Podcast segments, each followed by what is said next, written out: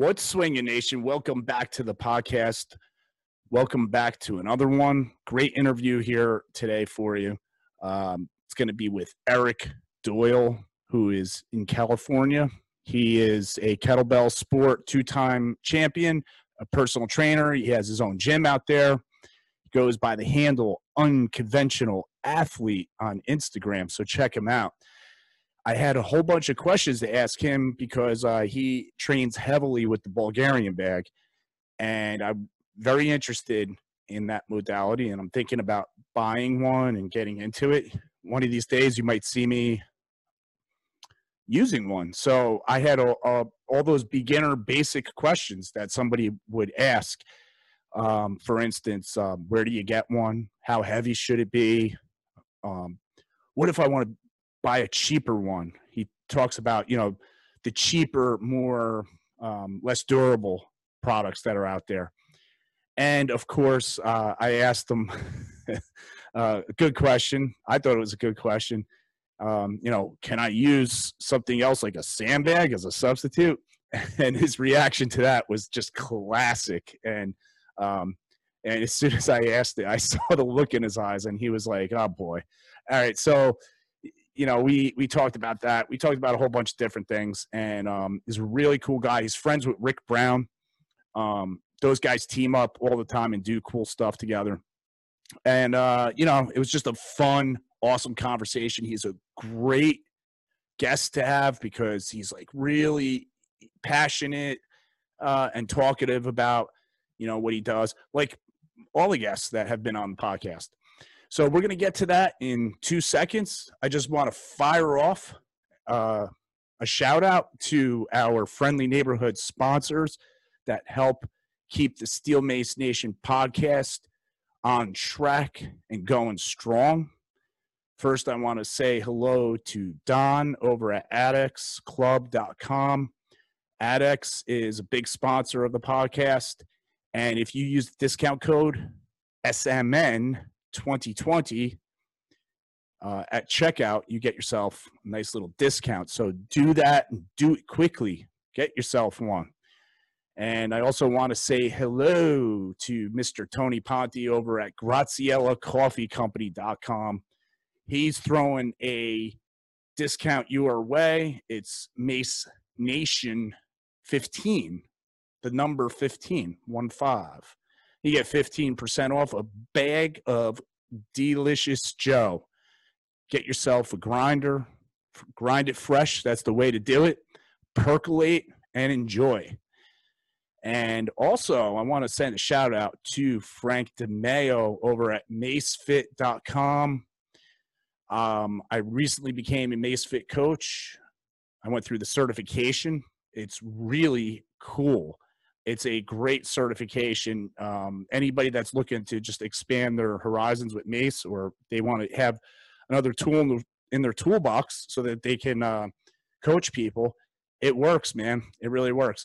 And if you, uh, there's no actual discount right now at the time of me recording this. So if you're listening to this, if you if you just go to mace fit dot com, send them a message and say, "Hey, I want to buy the certification," and you tell them you you heard on my podcast, on the Steel Mace Nation podcast, that Fred said, um, "Hook hook them up." He knows what that means. He should. Um, that'd be funny if he didn't. He was like, "What the hell are you talking about?" But that's not going to happen. And um, what you get. It's really cool. You get a free one-on-one call with Frank. Um, he is the creator of the program. So, you know, you, you purchase the certification, you're going to go through it. He's, he's always accessible as it is, but you get like a good coaching call. And, and that's a great way to kick off your certification. Um, he gets to know you better. And it just, you know, when you actually meet each other face to face, even if it's on a Zoom call, that it, it makes things much better. So I would take advantage of that if I were you. And um, lastly, uh, don't forget about OnGo Energy Spray. Three sprays in your mouth. And uh, you got seventy-five milligrams of caffeine pumped up in your system. And it works quick. works a lot faster than um, if you're trying to get your caffeine out of your coffee. So go to on go energy dot com and you got a discount code steel mace twenty-five for twenty-five percent off. And like I always say, buy three, buy four, buy five of them, stick them in little pockets everywhere, and um, you know, give away, give away one to a friend, and um, enjoy. So let's get to this podcast now, and thanks for tuning in.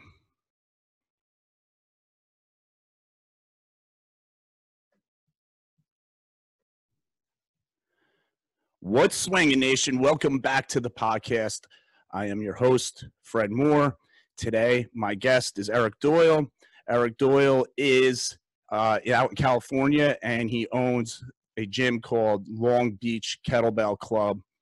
He is an unconventional athlete. He is actually unconventional underscore athlete on Instagram. So uh, we're going to talk about unconventional training today.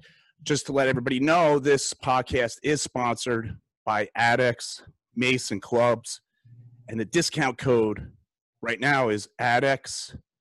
Uh, I'm sorry, it's uh, S M N twenty twenty, and you get a discount. So addicts club dot com. And if for the other sponsors, you can check the show notes. All right, Eric, thanks for coming on the podcast. How are you today? No problem, man. Uh, thanks for having me. Been, it's been a while we've been trying to hook this up, huh? Dude, you're right. And I I looked back in our messaging, and I think it goes all the way back to almost like January or December, where yeah, we yeah. first started like, hey, man, let's do a podcast. And it's things like, got yeah things got hot in the gym business, and then obviously they got really cold, so yeah. now we're yeah, good to go. Really cold. So um yeah you're uh well this is it, man. Let's let's let's really get to know each other here. Your gym is Long Beach Kettlebell Club, and um I'm taking it you're probably one of the first kettlebell guys around. Is uh We started in two thousand ten. Well, that was the official like business day. I mean, I was I was obviously doing personal training and boot camp type stuff like, you know, around. But actual business day was May tenth of two thousand ten. And I think there's only maybe three or four ke you know kettlebell clubs that are still in existence that were there when I first started. So I think, you know, we're one of the last last remaining honchos. What's uh, the difference? Cool. What's the difference between a kettlebell club and a gym? Um, well, our, we really, we don't have any barbells. All, all we really have are kettlebells, uh, pull-up bars, ropes, a couple tires to flip, some hammers. So, and our classes are kettlebell specific. They're programmed for kettlebell strength and conditioning. Our HIIT classes are programmed with kettlebells and the unconventional fitness. So we, we program, uh, according to kettlebell sport. And we've also got general classes that are more hardstyle based. So our entire gym is based off kettlebells and kettlebell uh, methodologies. Wow, so that's cool. If you're a all-round athlete, um, somebody who likes to do all types of training, but they really want to improve their their kettlebell game, they they can train with you, and then they could just do whatever they do elsewhere. Uh, if they want to do barbells and stuff like that. Right, right, right, right. That's cool, man. I like that. It, that seems like, you know, it it's like, kettlebells really does need that kind of culture. Like, this is what we do. This is it. Um, a lot of times you go to gyms and it's, it's just like, all right, you know, part of the circuit today is going to be kettlebell swings, and this is how you do one. And then you're going to do all these other things. And, right. and like, that's fine. I'm They're only going to teach the easy stuff. They're only going to teach the things that are real grab and go. Here, hold this and squat. Here, hold this and do a row. Hold this and hold this and maybe you'll get a swing out of them. But it's because they don't want to teach the hard stuff. It actually takes time to sit down and teach somebody how to clean the kettlebell and not bash their wrist. It actually yeah. takes someone time to do a Turkish get up and do a combination exercise. Like, that stuff takes time, and, and it doesn't sell. And you, you almost have to have an avenue where you're doing technique or you're doing the workout, but trying to teach them both at the same time, you'd end up just resorting to the basic couple exercises that are real grab and go. And okay. that's what you yeah. get at your general gyms. Well, well, our gym, we want, you know, we have skills with everything. We can teach you get-ups and windmills and snatches and swings and deadlifts and how to do bodyweight exercises. So we wanted to make an entire program off the possibilities you can do with kettlebells. And, uh, and that's what it morphed into. We didn't need barbells. We didn't need to program a shit ton of burpees and box jumps and running around the block. We were, you know, we wanted it kettlebell specific. What can really be done and the possibilities that can be done with kettlebell in a group setting while you still keep the tradition and the vintage of what it's supposed to do and not watering it down with a bunch of dance moves or CrossFit type methodologies. We want to keep it vintage and traditional. You know, is this possible? Can this be done? And that's just what it morphed into. And that's where I think a lot of kettlebell gyms that I saw go out of business lost it. They didn't have a big enough repertoire. You know, the hardstyle gyms base themselves off six or seven exercises, and they're brainwashed into thinking that's all they need to do. Well, if it bores your clients right out the door, is it correct?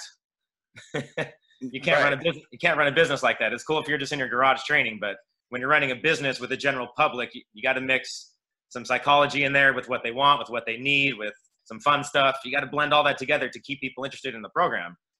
Um, that's why we do maces and we do bags and we do ropes and we do bells. We blend it all together, you know, but the base of our system is going to be kettlebell training. That's what gets you strong. Yeah. Wow. So when you talk about uh, the way CrossFit does it, what are they missing when they do kettlebells?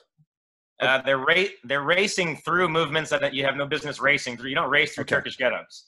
Yeah. You know, um, if you have your students racing through something like a snatch and their overhead position is all, all over the place, but they're just ripping it up real fast in different directions, you don't actually know how that's sinking into the body, you know. Yeah. When you when you learn kettlebell properly, you're going to learn the overhead position and when it gets there and what can happen when it, when it lands somewhat incorrectly and, and how that's going to feel and how that's going to damage you. So they're, they're speeding through things that you really have no business speeding through, that you, that you don't even have down slow. And here you are adding like a bunch of speed. So that's where some of the injury and some of the uh, butchering of the movements kind of come in, I think. Um, some of their, some of their stuff's great, but I think their kettlebell work, um, you know, like I'm, I'm in a CrossFit gym, so I, I get to watch their, their training downstairs. Yeah. And, you know, they'll, nobody ever, nobody will end up going very heavy because they don't teach the basic stuff, like having your hand position in, like in the kettlebell prop. They all got their wrist bent and they're doing farmer's walks with ten pounds. Yeah. I'm wondering why they're only doing ten pounds on the farmer's walk, you know? So it's all the small details and wanting, you don't want to coach that stuff because it takes time and it's slow and it doesn't sell. But if you can find a way to coach that and get people good at the basic stuff, like getting your hand position, your rack position, your overhead position, right? In the long term, they will get better at kettlebells and you'll see better progress with them. Otherwise, you got a bunch of people with ten pound kettlebells. Right, which is pretty lame. Now, pretty, you are next to or in a CrossFit gym, so I'm assuming that CrossFit athletes that go there are eyeballing your place going, you know what, I got to get my kettlebell game up a notch here. Sometimes. And they're coming to you. Sometimes I walk through and, and, and you see them kind of hide, you know, they hide their kettlebell and you know, they'll stop what they're doing. Oh, crap, there's the kettlebell guy. He's going to shame me. Some of them talk to me and some of them don't. It's kind of a fifty fifty. But uh, I, I always offered help. I offered them workshops, you know, but CrossFit's real hard to break into. They're real stuck in their cult. So you got to be a, you got to be a CrossFit guy to get into a CrossFit gym to, to teach them anything. Otherwise, they just think I'm doing this weird stuff with these weird bells they've never seen before. Yeah. It, it, and what I'm doing doesn't make sense to them because they've never seen half this stuff. They've never seen windmills. They've, they've never seen uh, the way we snatch, and they've never seen a jerk with a kettlebell. Right. You know, so teach them. It's just really foreign to them because they don't get that stuff in, in CrossFit. And those movements are great. I don't know, you know, if you had an instructor with, with skills at, at teaching them, it would really expand their game, I think. Yeah, I, I, they are great. And I'm just scratching the surface with bells, and the only reason why I even started getting involved is because of the mace. That was my way of breaking through. Before the mace, I looked at kettlebells probably like how other people do. They go, you know, I don't see what the point, what they're doing, a, a, a press. I could do a press with a dumbbell. I don't need it. But um, the mace taught me about movement and form, and then because of that, I picked up a kettlebell and I learned the snatch and, and a kettlebell swing, and I had a good coach. And, you know, when he described how when you do a snatch, how you're you're trying to race your hand up and beat the kettlebell. Yeah, right. That is huge. When, when I learned that, so anytime you start to get tired or you get lazy, the kettlebell starts to beat you down. That's a, so that's you, a good one. You, yeah. It forces every rep to be your your highest intensity. Like, I got to get my hand up there before the bell. I got to do it. So every, every rep becomes, you become accountable to it. And when, when I learned all that, and then I went back to like regular weight training, I was way more accountable on my movement with dumbbell stuff and everything, because I said, you know what? I'm, I'm being lazy sometimes. I really am. Yep. So yep. kettlebells are an eye opener. And this whole thing with unconventional fitness, you have to be open-minded to get into it. But once you get into it, you learn to be really open-minded. Like, I think weightlifting and fitness and unconventional training, Mace's Kettlebells, has really made me a more open-minded person um, than I ever was. And now I'm looking at what you've been doing with the Bulgarian bag. And, you know, I was watching it for a while, just the way I was watching Mace for a while. And I said, well, this, I'm doing the same thing that I did with Mace. I'm just kind of watching. Well, get involved, man. And then I, you, you just stood out to me. I don't know. Um, the, the groundwork you were doing, I was like, oh yeah, I could see that that translates over to, like, you know, grappling on the ground, stuff like yeah. that. Yeah. So I know you have something coming out, or you already do have it coming out. I know you also have a kettlebell program too, which is online, which we need to talk about that, because I might, I might be doing that. Um, but let's, let's uh, jump right into Bulgarian bags here, man. Um, it looks like somebody's swinging around a, like a dead goat. that, there you go. I, I got in trouble for that same comment too. Oh, uh, really? Am I going to get in trouble? I did an instructional, I did, I did a video back in two thousand thirteen. It's on YouTube. Uh, it's got like sixty thousand views. Some company showed up. I had just started the bag, and they showed up and they wanted me to do like a little quick instructional for it. It ended up being a half day. And at one point I said something about it being like a lamb. People swing lambs over their back in Bulgaria like that. And uh, the, the Suples people saw that and they didn't think too highly of it. They told me that that does not actually happen over there. Oh, okay. Don't get the wrong idea. We're not swinging lambs. Right. So it's basically a crescent shaped, uh, I'm sorry, uh, crescent shaped sandbag. uh, sandbags, not full of sand, full of this weird cloth. I, I don't I can't even tell you what it's full of. A couple of them broke, and I started to pull the stuff out. It's a it's a weird cloth material.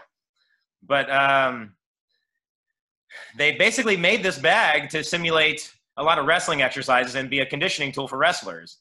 And then, it, of, of course, it branched off into more of a general fitness avenue. Who started doing but, that? Um, there's a, there's a, we got a wrestling coach up in Idaho named Ivan Ivanov. And he, his, his company is named Suples, Suples, I don't know how to pronounce it. It's a Russian, it's a Russian-based company. So and they, they make these, and they make these Bulgarian bags. And he came over here to train our wrestling team, and we didn't have the equipment, so we started making these bands and these bags. Really high quality, great product. Um, and I myself used to grapple, do jiu-jitsu. It's it's been a while, but I had my time on the mats, and I always enjoyed the conditioning aspect of it. Yeah. So and right away. Uh, And I, I know Rick Brown really well. He always had a Bulgarian bag laying around, but we never touched it. So I put two and two together. And finally, one day at a, at a certification, we were spinning the bag. It, it happened to be there. And, uh, and I loved it. And once I kind of got some explanation behind it, that it was for wrestlers and it was to simulate, you know, wrestling throws and clinch work. And there's a lot of grip involved and, and the speed and the cardio. And then I actually got into it. I was like, man, this reminds me of my time on the mats. This is, it couldn't be any closer. Um, and it's really light. There's not a lot of weight to it. I'm using twenty-five to thirty-five pounds. So if I'm beat up and sore, this is a good tool. Uh, and I feel really loose from this stuff because it's all ground-based and you're moving around, bridging, shin boxing, stretching out a little bit. Um, so I generally felt good after these training sessions, which is great for after my kettlebell day. So I was doing kettlebell like on Monday, then I was doing Bulgarian bag on day two. Then I would get out the mace on day three, then I would repeat them. And, and that's how I came out with our system and also my logo, which is all three silhouettes, you know, okay. Okay. Kettlebell on day one, do the mace on day two, do the bag on day three, or some kind of blend like that. Yeah.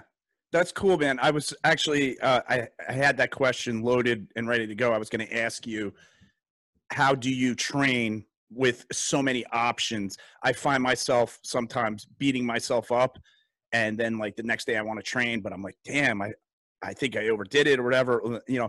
So you just kind of answered that, like, you know, you could use the the Bulgarian bag as like a re almost like a recovery day, yeah, an active recovery day. Yeah, Yeah. The goal, the goal of the Bulgarian bag is core and conditioning. Okay. You're not going to get a lot of strength off a twenty-five pound bag. I don't care how much speed you put behind it. You're not going to be this massively strong person. For my strength, I need kettlebells. I need to push and pull and hinge and squat, yeah. and carry. Uh, that's done with the kettlebells. And you're a little bit beat up from that. So what are you going to do the next day? It, it should be like an active recovery day. It should be a, a run, a hike, a yoga, a swim, you know, or if you got something left, you can hit the Bulgarian bag. Yeah. On day three, you can come back and hit some more kettlebell lifts that you didn't do on day one. So I usually do the heavier lifts on, on the first, on the first day. And by the time I get around to the second kettlebell day, it's usually get-ups and windmills and plank stuff, hanging stuff. Yeah. Things that, you know, not push and pull based. Yeah. Right. Give yourself, you're, you're still active with the kettlebells, but you're, you're resting those particular yeah. movements. And of course, so, listen to your body. If something's beat up, I mean, obviously switch it out for something that feels good that day, obviously. Yeah. Now, so what, what do you do? It's pretty much a program that I do at my gym. You know, I don't have a program that I do special for myself that I wouldn't put my clients through. Like, I do my kettlebell workouts from the gym, and I, I do these Bulgarian bag. I don't have a lot of, of my gym clients doing them. I have more online followers for that, but um, right. that's my, that's my second day. And I come back to the kettlebells, and the, the system I do at my gym is what I do for myself. All right, that's nice, man. So you're, you have online your Bulgarian bag training, right? We're just starting that, actually, because there's oh, such it's a not out yet. It hasn't started yet. I was thinking June first, we're going to start with like one class a week. Okay. Just so oh, is that going to be a, a live? It's going to be a live online class. Yeah. Oh. Uh, you know, my gym shut down right now, so everything yeah. is going online. I'm doing my kettlebell class. I have a private group forum, and we're doing our kettlebell workouts via Zoom. And I'm going to open that up to a larger audience, which is already done. And then once a week, I'll be doing the Bulgarian back thing, probably on the weekends, and we'll um, probably like organize a time. And we're, we'll have a one-hour class on the Bulgarian bag with the groundwork and some instruction. And just, you know, obviously you got to have a Bulgarian bag to do it, and you got to have Zoom to do it. Right. So we got those two tools. Hey, join me on the weekends once a week. We'll be doing some Bulgarian bag work. Okay. Yeah. And I, um, the reason why I was asking those questions is because I'm doing Rick Brown's mace thing on online right now. It's with, um, Martial Arts Academy. Yes. Oh yeah. Martinez. Right. That. And I noticed you're on there too. And it's yeah, like, you, you pay like twenty dollars a month and, and, um, you know, so I'm doing Rick Brown's thing, but I'm, I was looking at you do it. You have a kettlebell thing on there. Yeah. Yeah. Yeah. It's a kettlebell program that involves three workouts, like a Monday, Wednesday, Friday thing. And it's just similar to how I do my gym. The, the Monday workout is more strength. The Wednesday workout is core, and the Friday workout is cardio. And you're going to progress those three workouts and kind of flirt around and change them up through the course of twelve weeks. So it's twenty bucks a month, and uh, it's three workouts a week shown with progressions and regressions. And you just kind of hit those three workouts, bam, bam, bam, for twelve weeks and see what happens. Okay, so it's three months total, but can you continue it if you want extra? Like you, you're yeah. just the type of person oh, yeah. that wants to have your coach there, well, virtual coach. Um, so you can continue it longer than the three months if you want to. Yeah, right, right, right. Okay, cool. All right, I, I'm I'm probably going to look into that because um, I'm really getting into kettlebells. I have only three of them there right now, but um, I'm working on getting some uh, in the back of a building somewhere. Somebody says they have some, and yeah, I got to no, meet them at like six o'clock in the morning to pick them up, and um, it's going to be this Saturday, uh, and I think they're going to charge me like two dollars a pound, which I think is actually good right now because yeah. I, it looks like the companies that, I don't want to say anybody's names, but they're friggin' price gouging people on the friggin' kettlebells. Yeah, it sucks. It's, it's bad. But I noticed the Bulgarian bags are available, and what is a good weight for somebody new with Bulgarian bag to start with? Should I get a twenty-five? Uh, I would say for a male, you wouldn't start with any less than ten kilos as a male because the bag would be physically too small. Okay. I, I would go with a ten, but you're going to probably quickly outgrow that into a, into a twelve kilo, which is twenty-six pounds. Um, most of your work is going to be with probably twenty-six pounds for a while. Um, okay. That's the bag you want to get to. So it, for you, I, I would go with twelve kilos because you're a little stronger. For, for a little. Thanks for noticing. For a little smaller male. Uh, yeah, I would have him start with a ten kilo. I would say ten, but you're going to outgrow it so fast. Yeah. All right, cool. Um, yeah. So when is, when is your, um, your system going to be available for everybody to start working with you on? we're gonna as close to June first as possible, the first Monday after, after June first, or first weekend after June first. Okay. I'd like to just kind of test it, get a class going, see how many people are are down to do it through Zoom. You know, instead of just watching it and me and me posting highlights, actually do it with me. It's always it's gonna be harder if if you do it with me, um, because we're gonna start slow, then gradually ramp up to speed, and we're gonna stay to rest periods, and you know, it, it gets a little harder when you do it like that. Okay. Uh, are, do you so. plan on being interactive with your people that are watching? Are you gonna stop briefly to ask questions or anything, or you did just move it along? Um, yeah, I, I'm going to have time for that um, okay. before we put the actual workout together, which which is not going to be like an hour long. You know, we're going to, yeah, we're going to spend time doing some interactive stuff where we put the movements together and answer questions. Okay. And then we'll put some stuff together in a real short little ten minute blast at the very end. All right. Now, for anybody who is unfamiliar with the process of going to Zoom and hooking up with a coach such as yourself, and what what's like a, let's tell them how easy it is, basically, how it is to to get involved with this. Oh, all you need to do is download the Zoom app, and uh, I have my own personal identification, uh, um, uh, personal room, so I can just send you the link. The link's always going to be the same. We're going to have, we'll start a class at the same time every week, so you just click on the Zoom link, join the meeting, and uh, and you're in. And you grab send your bag, make sure you have a dedicated space in your house somewhere, and uh, join in, and just follow me. And you send a new link every week? No, it's gonna be the same link. Same I link. have my own. I have my own room, so it's never gonna change. All right. Yeah. So that's that's easy. Yeah, it, it'll be the same link. You don't got to ask for the link. You just click it, join in the room. I usually have my wife sitting there, uh, letting people in, talking to people, figuring out the chat while I'm doing the workout. Oh, and how do they how do they pay for it though?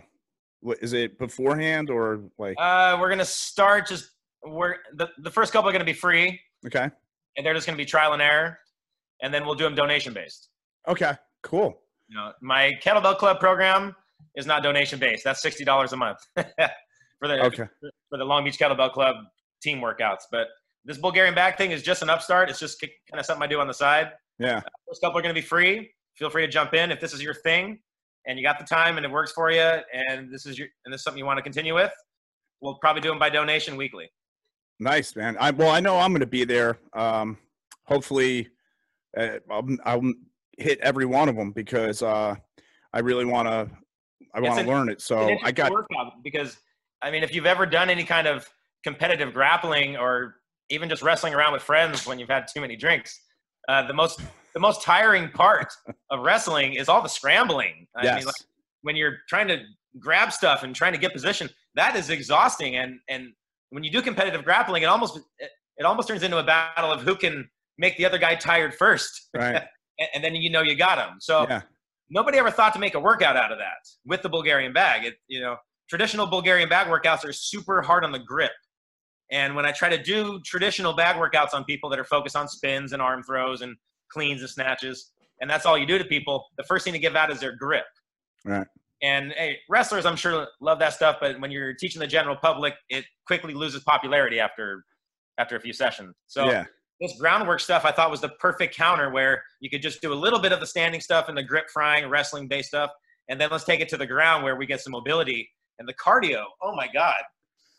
Yeah. First few times I did this, I was like, doing one minute on these little bursts is freaking exhausting. You've got to try this. And everybody that I was putting through it, they were just melting after the second set or the third set. They just couldn't keep speed. They yeah. could not keep the cardio. And I was like, this, there's something to this. Yeah. And then I played around with it like a little bit more and systemized it a little bit.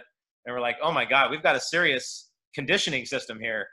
Yeah. That you, you mentioned the fighting aspect. And I, I do remember either when I was younger, way younger, either actually getting in real fights or almost real fights, like, you know, more like uh, pissing contests yeah. or yeah. getting drunk with my friends, a half a bottle of Jack is, you know, knocked out, and you're wrestling with somebody.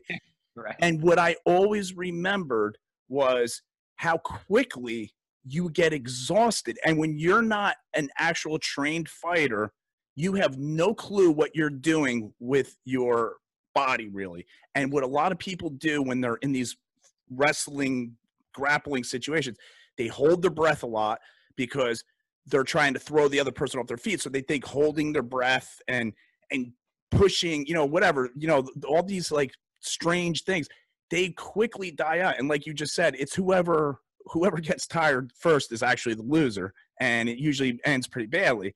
But that's how intense the conditioning is that comes from that. You know, you can't get yourself that winded doing something else unless you're just doing wind sprints on the beach or something like that. Right, right. And it's it's it's really like you hit the nail right on the head there. And now here you're using a bag. You don't have to actually have a partner. Um, like, you know, maybe some people can't hook up with somebody, or they don't want to do um, uh, jujitsu or something like that. They just want to get right to a, a good conditioning workout and in a, in a limited space. And right. You know, like your videos, you're literally operating on like a three, three, like a four by four area, and you're doing all these movements. And I'm like, dude, I would be done in fifteen minutes just doing what you were doing. There, there was one video you put up recently. That one just sealed the deal with me. Uh, you're like out on a deck or something like that. Oh, on the deck. Yeah. That's, that's my rooftop. Yeah. Yeah. Oh, okay. Yeah, dude, it was, I was like, yep, that's it. That's, that's some, cool. Some stuff. Of these things, I'm telling you, ten minutes, I am freaking smoked. And sometimes I rest a little longer. Honestly, I rest a little longer than I put in the video. But uh, yeah, right. The conditioning is is crazy. I was like, this is the perfect mix. I don't have to go running. I mean, this is harder than it would be. It, it's like if I went over to Signal Hill over here and just ran the hill a bunch of times. Right. One minute on, one minute off. And, and they're brutal minutes, you know. It's almost like pushing a sled for a minute. That's yeah. what I can equate the cardio to. Yeah, and now this is where it's great to have a, a coach – trainer uh, to follow along with, because if you're doing it by yourself, at least in the beginning, I I'm not knocking anybody. I would do the same thing. You start taking shortcuts. You start taking your breaks sooner. Yep. Instead yep. of going those last fifteen, thirty seconds, you're like, yeah, that's good. I I'm not going to do anymore. Yeah. So and, I'll start and, telling them like, like, okay, you should get around this sequence four times in a minute. I don't want three. I need you to make four, you know. And they'll start melting. They'll start only making it around three times. They're only making it around two. You're like, okay, come on. You got to move. You got to go fast. Go fast. Come on. Yep. So you've got, you've got that aspect of scrambling and wrestling, and you're exhausted. You're on your back. You got to get back up and do some spins, and then you're back down again, and then you're back up again. Yeah. And just exhausting, scrambling, wrestling type cardio, which, man, takes me back to my youth a little bit. I feel, I feel great while I do it. I feel like it's a perfect counter for, for the kettlebell training I usually do the day before. Yeah. Yeah. Now, yeah. If people are interested, obviously you just mentioned one company, uh, Suples, who who makes um, they're made out of leather, right? And they're where else, or what are some alternatives people can oh, use? God. Here we go. I, I only ask just because what if a person's like, well, I don't want to buy one of those croissant bags yet. I want to, you know, make sure I like it first. one hundred fifty bucks, yeah. An actual Bulgarian bag's about one hundred to one hundred fifty bucks.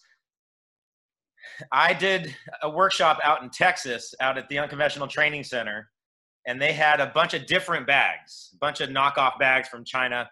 And what I felt like were the handles, it was like grabbing a, a, a like a sock.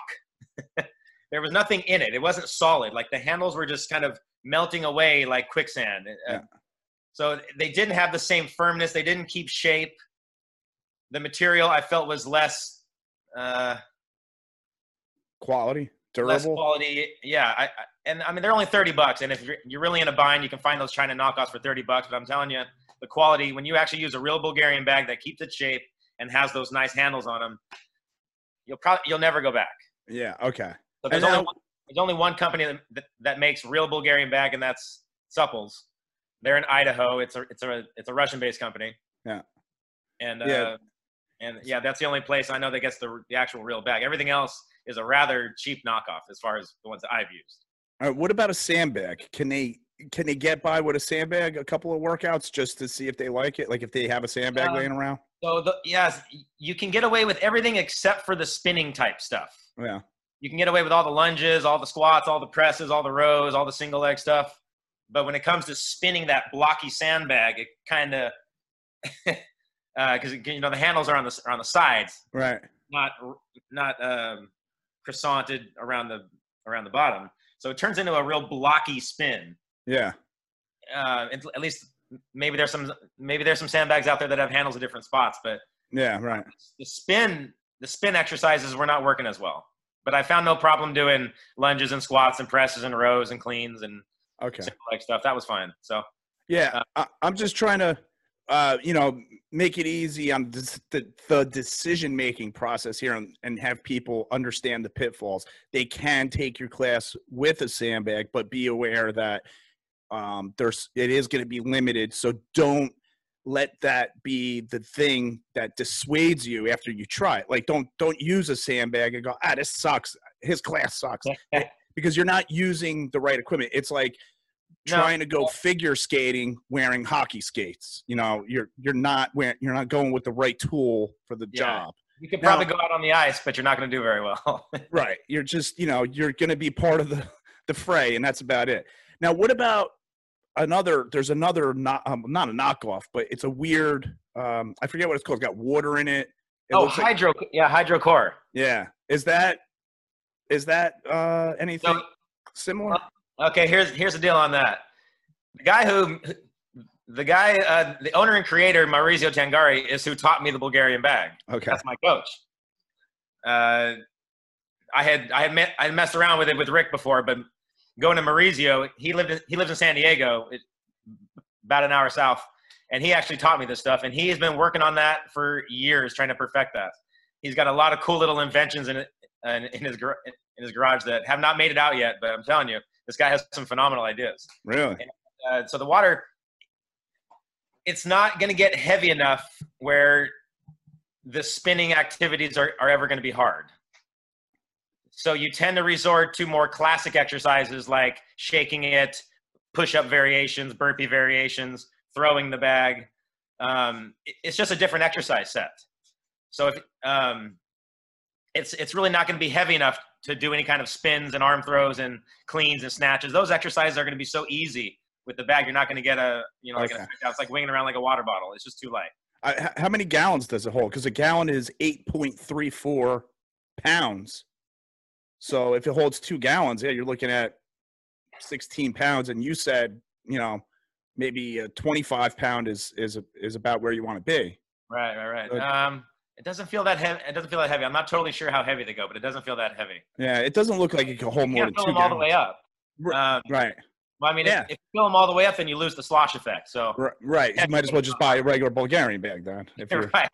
Yeah. So yeah, you're. It, so then I bet you it's less than sixteen pounds. I bet you it might be eight, nine, ten pounds, which is yeah. So so Maurizio tender. So he came up with his his exercises with that are more classic exercises that are not wrestling based. Like the Bulgarian bag exercises, you know, traditionally are. So he's got a lot of classic push-ups and burpees and squats and lunges, partner activities, ab exercises, shaking type exercises. So his exercise set, and it still works. He was kicking my ass on the beach. He, you know, I called him out on it, and I was like, okay, no, kick my ass in ten minutes on this thing. Yeah. And and he did. He got me moving, and I was so. Again, it's one of those things where you you've got to find somebody who knows the game like really well. And, and he'll show you how it works. You know, if you do groundwork with me, it's going to be harder than just doing it on your own. If doing HydroCore with Maurizio is going to be harder than just doing it on your own. Right. So, I mean, it's still a cool product. Yeah. Um, it's not going to be heavy enough for what I'm doing with it, but for his exercise set and for what he's doing with it, it it'll work fine. It'll definitely get somebody in shape too. Yeah. All right. Yeah. So the takeaway I have for, for training with you is get, get the nice bag or buy the cheap knockoff, but be ready to buy the nice bag anyway, because yeah, yeah. you're going to like it, and that bag is not going to fulfill your needs. Um, you're going to save money in the beginning, but you're going to end up spending more later, unless you use it as like the cheap one. You use it as like an, uh, a backup bag, or if you have a friend come over and you want to show them something. Yeah, or, or if you you're going outside. Yeah, and you don't want to beat up the nice one. Yes, okay. So so maybe that's maybe that's – the real thing to do is they're only like they're like thirty bucks, but you know they're crap. For, and I think the supply chains are cut off right now from China, so I don't even know if you can get one. And probably Suples has them right there in Idaho, so boom, they get sent yeah. right to you. I had a I had a client just get one the other day. Okay, and they come bag. fully loaded. You don't have to add anything to them. No, they're already ready to go. Um, they cool. do have some new bags out. They're they used to be color coded, where the eight kilo was green and the twelve kilo was red, and the sixteen kilo was gray. Now they're all black and red. Oh, okay. So if you're looking at that saying these aren't the same bags I see I've seen before, they have a new style of bag, and it's they're just as good, if not better. I was kind of hesitant because they look different. Nobody had one I couldn't use, but uh, I ordered them anyway, and they were they're better, I think, than the first version. Okay. It's called the synthetic leather. They're black and red. Oh, were, were the original ones made out of real leather? And they they had a it, it was a slightly cheaper model. They had a synthetic leather that had that was color coded, and then they had the actual like actual leather. And all my leather ones, the leather has frayed off from from so much use. The handles look like there's a flesh-eating bacteria on it. Maybe there is. Never know now. Don't rub your eye, man. So I'm not I, I'm not buying those anymore. Now I go with the synthetic leather, the black and red bags. That works pretty well. Okay, cool, man. I'm gonna I'm gonna look those up tonight. And uh, oh boy, here we go again. I just, I just had my first one break.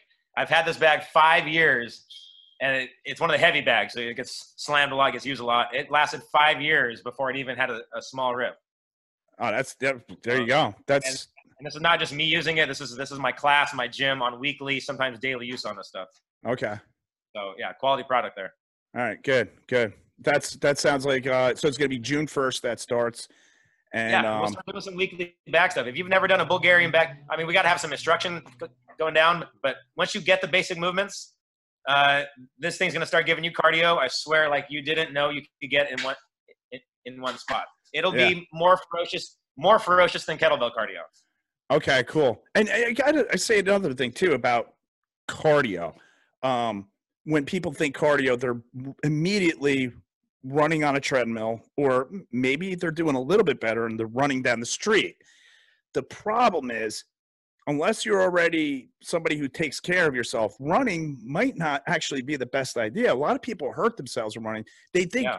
they think like, oh, I'm just running. God gave me legs. I'm doing what God gave, you know, but no, you've been sitting around and your gait is all screwed up, and you, you know what, you, you really should be wearing the right shoes when you run too. Otherwise you're just going to, that kinetic chain is just going to completely break down, and knees are going to start bothering you. Hips are going to start bothering, uh, shoulders can start bothering you from running. And a lot of people, yeah. when they yeah. start running because they get the bug and they want to lose ten pounds, twenty pounds, they start off way too strong, way too hot in the beginning.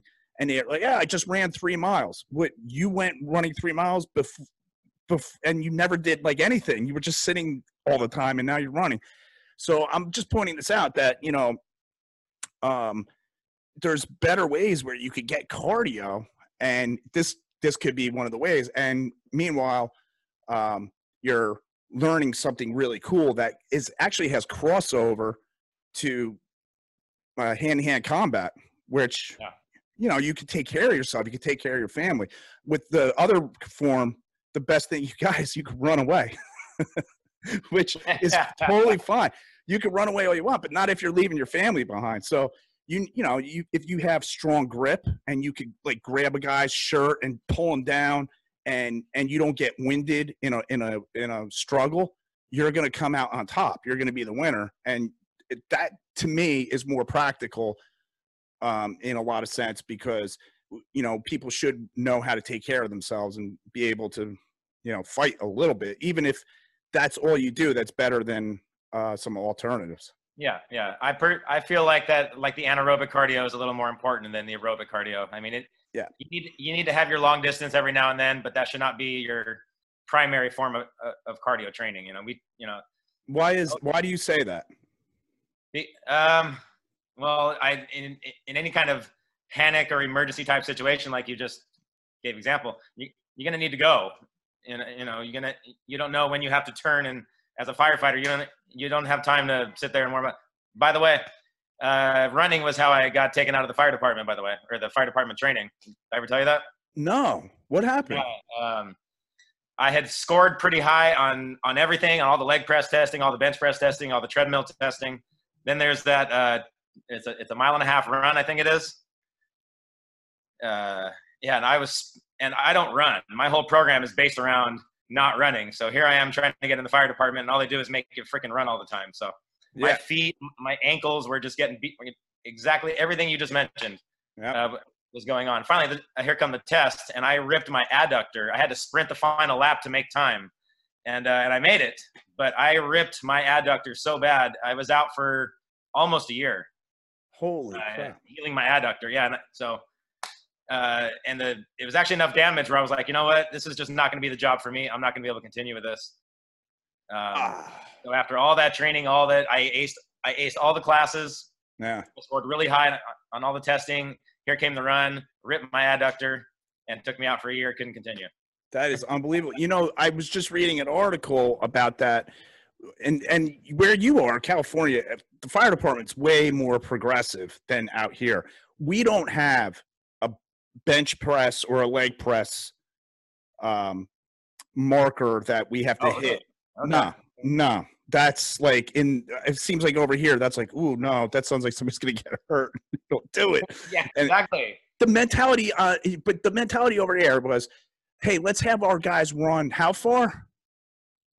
Mile and a half. A mile and a half. Now, I go to fires. Never, ever do I get out of the fire truck and run. I don't run at all. Zero. We never run. Nobody yeah. runs on the fire. If you run, the the scene, right? You know who runs at the fire department? The new guy who forgot his helmet and has to run back to the rig to go get his helmet because he's embarrassed. That's it. Otherwise, we're always telling people, you walk, maybe you walk fast, but otherwise you're going to fall, you're going to trip. It's dangerous. So nobody runs. And then we shoulder a load. We're wearing gear. We're maybe carrying one hundred pounds. And then we might go up five flights of stairs, because after five flights of stairs, we're actually allowed to take the elevator to the floor below the fire. So you, you, you might have to go up five flights of stairs. That's not something that you're going to – that type of conditioning doesn't come from running a mile and a half. Right. It comes from shouldering a load and doing short, quick movements like like with the Bulgarian bag, something right. like that. Short, quick bursts. You know, that – I've seen more. I've seen more results in that type of cardio with my students than I ever did telling them, number one, with clients, you don't know if they're actually doing the distance. And number two, a lot of people just don't react well to that. It's just, if they're yeah. overweight, if they got prior injuries, that's just not the best stuff. So yeah. try to come up with a system where they can get that kind of rush cardio without beating themselves up. No, you said results. Like, do you see uh, fat coming uh, off the person? Do you see um, depth, muscle definition, things like that? Definitely fat loss. Uh, kettlebell training and, you know, unconventional training usually won't bulk somebody up and turn them into a muscular giant. Um, haven't seen too much of that, but as far as weight loss and fat loss and uh, conditioning levels come up, resting heart rates come down. Uh, yes, mostly those type of results. Okay. And do you, can you tell me generally how these people are eating normally while they're training like this? Sorry, I know that's uh you're, you're you're cutting out there for a second. How do how do when people are training with kettlebells and things like that, how are they eating? What kind of uh, diet do they have? Uh, well, I, I mean, it, everyone's got their own little specific, you know. All right, but I, I was as a trainer, I can only I can only guide them to eat healthier. Eat right. healthier foods, you know, eat more meat and veggies, eat less crap, right. drink more water, get more sleep. You know, it, as a as a trainer out here, it's actually it's illegal to give somebody like a nutrition plan and say, yeah. here, eat this, unless you've got a nutritional background. If you die or something happens, it's directly my fault. So yeah, we usually refer out that. I mean, I can always help you. I can guide you to eating healthier and eating better and what's crap and what's not. You need more of macros and stuff. Yeah. The thing is, your answer is the best answer out of them all. It's the best answer. Like, I, like I, the only reason why I didn't want to, I didn't want to like feed you any information. I wanted you to just answer out of your own knowledge base. But you see people doing keto, low carb. Um, I, I talked to somebody the other day who fasts for twenty hours out of the day. And then they eat whatever they want for four hours. And I was like, dude, I could eat ten thousand calories in four hours. Um, are you sure you're not doing that? Because you're not losing any weight. My, my point is, is that if you're training with kettlebells, you need to eat, and you need to eat healthy food. And you can eat potatoes and sweet potatoes, and you don't need these weird diets. You don't need to fast. You don't. I understand some people have specific needs, and and uh, you know, there are all those outliers. But the general population, the first thing you got to do is just you got to just eat healthy and exercise, and eat vegetables, lots of vegetables, right? You'd be surprised how many situations I ha I've I've came across where it's it's because the person doesn't want or know how to cook. You know, yeah, Right. Starting with A, I don't know how to cook anything, or if I do know how to cook it, it's frozen stuff and it's hamburgers. So learning, they got to know how to cook. There has to be somebody in the house that knows how to cook. Yeah. Otherwise, you're just doing cool workouts, swinging around uh, big maces, which I have some people who don't want to lose weight, and they just come to me just because they want to get stronger, and they're and they tell me right off the bat, I'm not here to lose weight. I know I need to. I'm just here to get better and get stronger. I'll worry about my weight later. And yeah. hey, they're paying me, their money's as green as everybody else's, and they come and tell me that, I'm not going to harp on them. Yeah. But I've got some people where they're paying me to lose freaking weight, and because my system is supposed to be the best one in town, and they're supposed to be able to learn kettlebells and learn bags and learn maces and all these results I talk about, if I don't freaking produce them, I'm not going to have a business. Right, exactly. So I, I've got to keep you healthy and injury-free so you come enough. I've got to keep you interested so you come enough. And, and for the other twenty-three hours of the day where I don't see you, I got to make sure you're doing what you need to do so you come back again and you're happy and you want to learn this stuff and you're getting better and we can see results. Yeah. Now, do you, when you have somebody coming to you for a while, can you tell when, you know, from one training session to the next, or maybe over a series of training sessions in, in, in short order, can you tell if they're really on the ball with what they're doing outside the gym when your, you know, your watchful eye isn't on them? Are you, you, are they coming in and looking a little faded? Like, you know, they're not like, hey, last week you were, you were doing way better. Like, do you notice these things? Or uh, that's why, that's why I videotape everything. You do. Okay. I, we tape, I can go back and I can shoot somebody videos from two years ago and be like, dude, look at your deadlift here. Like two years ago. Yeah. Um, yeah. So I film everything. I've got logs for all my personal uh, students. So strength wise, I never really have that problem. I can, I can usually always keep their numbers where it needs to be. It's whether they're getting the sleep and, and the cardio and the cooking and, and the food. Yeah. That tends to be, that tends to be kind of, kind of like a battle. And as a trainer, you got to check up on these people because they're not going to tell you, uh. and you're not going to know unless you keep harping them. And I, you know, a lot of them aren't on Instagram. So it's not like I can see what they're doing all day. Right, right. It's hard. You gotta, you gotta poke people. You gotta, you know, hey, you're paying me for this. Yeah, right. Well, but the thing is, is like, you know, you develop a relationship with the person you're training. They're, you know, it's reciprocated by them. They're, they're getting to know you. They're starting to enjoy being tr trained by you. Yeah. And then it comes to the point where they notice that you're on them sometimes, and you're paying attention to what they're doing and how they're feeling. And then somewhere in the back of their head, it'll happen. Might t some people might happen in a couple of weeks. Other people might take a year. But all of a sudden, the light bulb goes up. Like, oh, I I better go to bed because if I go if I go into the gym tomorrow, Eric is gonna know I was up late, and he's gonna. I don't want to disappoint him. It's not disappointment, but it's like it's accountability. It's like you want to show up being your best self. Yeah, and that's so, why it's so important to have these relationships with people.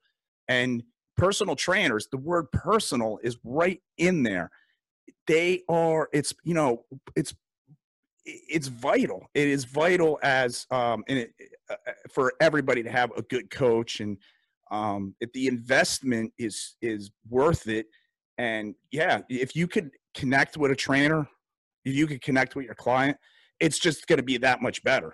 Oh yeah. That's a real special thing. When you, when you find your, the clients that you vibe with and you click with, uh, those are your people. I've, I still meet people to this day that just are not my people and they're looking for something else. And I'm not the trainer for them. And for no other reason than we, we were just on, you know, we were just, you know, something didn't work out. Yeah. For whatever reason. Yeah. You just uh, I still get that. And I've been doing it fifteen years. So it's not anything more than you're just not the trainer for that person, and you know they need to go look for somebody else. Right. And, but I've got people that I totally click with. I still train my very first private client. We've been going fifteen years. No kidding. She wow. Came up to me, she came up to me in L A Fitness when I was working there, and she says, "Hey, can I just pay you for my sessions? And I don't want to sign up with these people anymore." And a light bulb went off. so, so I said, "Hey, I can start doing this." And so then it was one, then it was two people a day, then it was three people a day. Pretty soon, I was shoving cash in my shoes all day, and I was leaving. I was leaving the gym with one hundred, two hundred bucks in my shoes.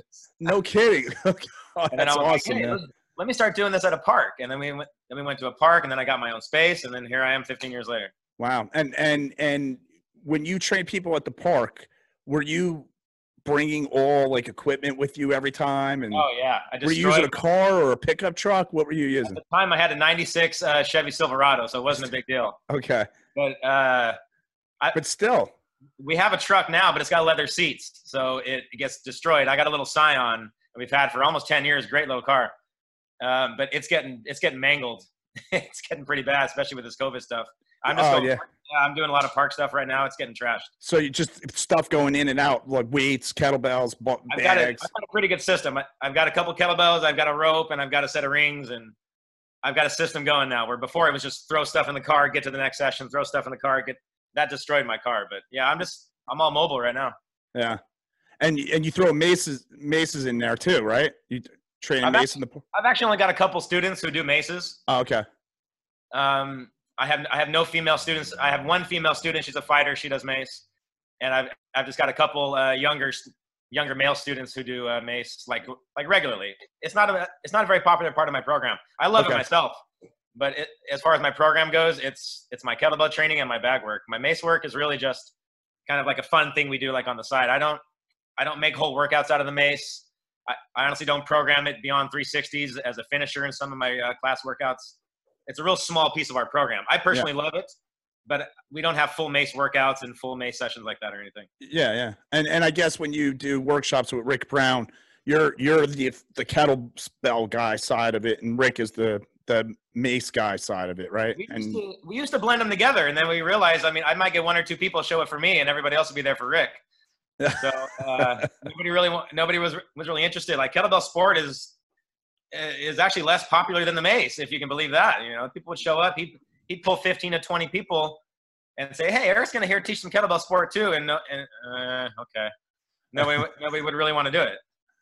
So we stopped you know doing what? that. And now I, I just came for, to be the cameraman and to warm people up and, you know, make sure you catch everything on video that needs to be caught. Yeah. So, you... and, I mean, honestly, I get a weekend off. I get to travel with Rick. We have a lot of fun. We go out. We'll hit, you know, some drinks and a dinner the night before and have fun with, with some of the attendees. That's right. What I do it for, because that's always a fun weekend. Yeah, yeah. Uh, I, you know what? It's it's it, that's a, a good thing you're mentioning right there is the, like with the mace community and the kettlebell people. And, you you know, we mentioned earlier CrossFit and, the, and they're like clicky and everything. But there's something interesting about mace and kettlebells that creates this like networking community, like – they just want to hang out with each other and just talk. And, and um, you don't really see that with traditional weightlifting, unless it's like people who are, who actually compete. Like, you know, if you're a power lifter, of course you're going to want to go hang out at the powerlifting gym with the other guys that powerlift. But um, it's just interesting. If you hear you're somebody on the other side of town has a mace, you're over there stalking them, looking through their windows, trying to find, yeah, exactly. Hey man, come on out with the mace. I got one too. So it's really cool. And, and, um, yeah, you're, and Rick is a great guy to go hang out with and everything. So, uh, yeah, yeah I see you guys. Like, he's like twenty minutes south of me. Oh, uh, yeah. Yeah. About you guys seem like you hang out all the time. Yeah. We shoot down there a lot when he needs to get out of the house or, yeah. I mean, it's kind of, we're only twenty minutes away, but if you catch it at the wrong time, that's an hour and a half drive down that freeway. Yeah. So yeah. It's not as often as you think, but when we do, we get all the maces out, we'll go make a scene at the beach or something. And it's fun. This is good stuff, though, because uh, my wife's cousin lives out near Rick, and I was supposed to go actually to his house this April and spend six hours training with him. But obviously, oh, wow. COVID eliminated that out of the – but we do plan on coming out next year, so I'll let you know, and maybe all three of us can hook up. And I want to go to that place that has those giant burgers, and like the bun is like a little red color. Bro Burger, yeah. Yeah, I, I, I saw that picture. You guys are holding these burgers. I was like, I want to be there. I want that burger. So yeah. That's like, I think the only reason why I want to go out there now. It's the best burger in town. They won the Great American Food Truck race, and he took the money and he opened up. He opened a place right here. Oh, okay, that's, that's cool. All right, that's the story behind that one, yeah. Yeah. So yeah, man. Um. Definitely. Um, if if uh, we are allowed to ever travel again, I I will definitely um, hit you guys up. I, I you know I want to train with Rick anyway, so that'll be cool, man. There's uh, there's so much to do, and I feel like after the this virus thing, people are just gonna explode with excitement again and start networking more and traveling. Are you showing me something? No, I got this drilling going on outside my house. I don't know if you can hear it or not. Uh, all right. Well, we're going to wrap it up anyway. We've got, we got like two minutes left. Um, how about you let everybody know how to get in touch with you, your social media, and um, you know, a, any other particulars. Well, if you want to follow my kettlebell work, I had to separate the two pages because they weren't they weren't playing well on the same page, let's just say. So all my kettlebell work is on my gym page, which is L B Kettlebell Club, at L B Kettlebell Club.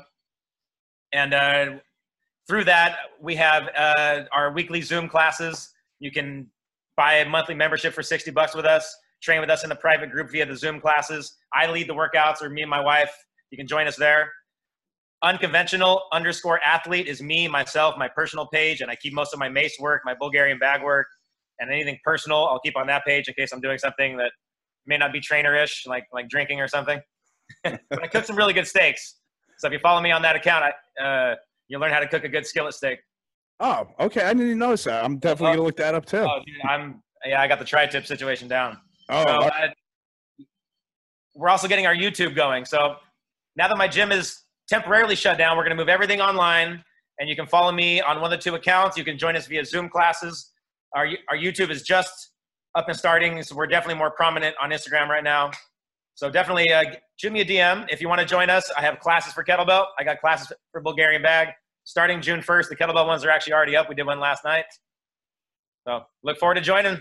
All right. And the YouTube channel, what, how do we, how do we find YouTube channel? If you just put Unconventional Athlete, it'll, uh, it'll pop up. There's actually two accounts. I guess I made an old one and I, I uploaded a few things, but I can't get back into it. So there's, there's a new one out with, uh, you know, just like two weeks old. I'll be uploading all my stuff onto that and doing live videos through YouTube.